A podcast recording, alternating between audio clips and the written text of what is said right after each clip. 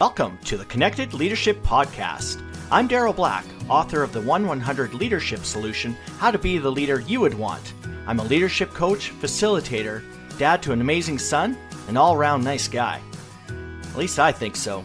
I think we're as connected a society as we've ever been, yet we're more disconnected than ever.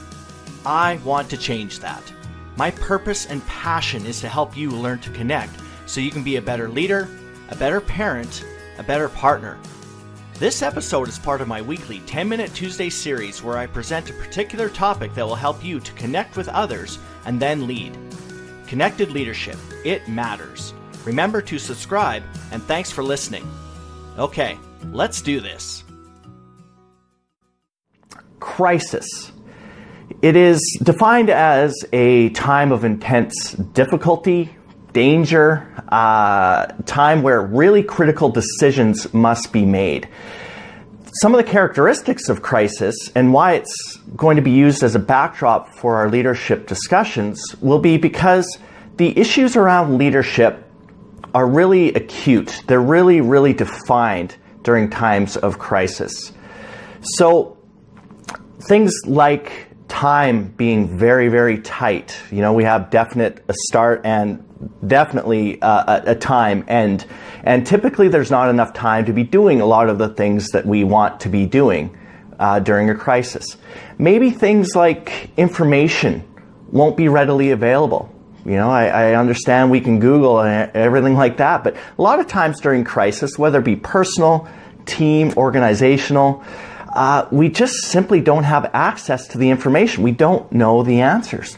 And chances are, the answers that we do have are maybe incomplete or just outright wrong. So that's, that's an issue around crisis. Also, during crisis, again, personal, team, organizational, the personal stress levels of individuals is really, really high.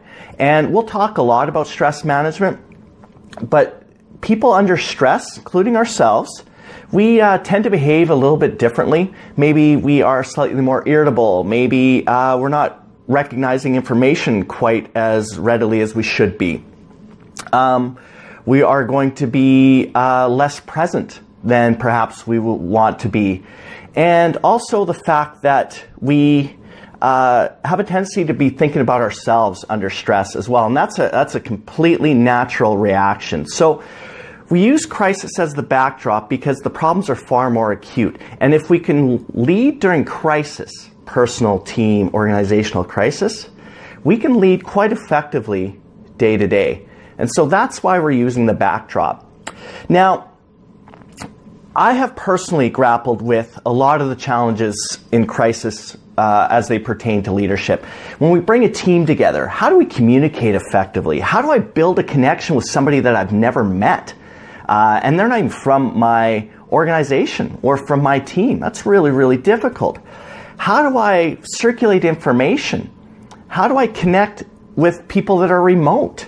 You know, it's one thing to be sitting around a boardroom or a conference room and having a conversation, uh, but it's quite another to be, you know, reaching out to a team that's maybe world, worldwide, global in nature, but it can be as remote as uh, you know, I'm in one building and, and, they're in another part of the city, but I don't have the ability to make that one on one connection. That's really, really hard to do. How do I motivate people? That's a big part of it as well. And how do I build trust amongst the team so that we can start dealing with a lot of the problems and the issues that we're facing during that crisis? And again, that can be personal, that can be team, that can be organizational, and all of those things.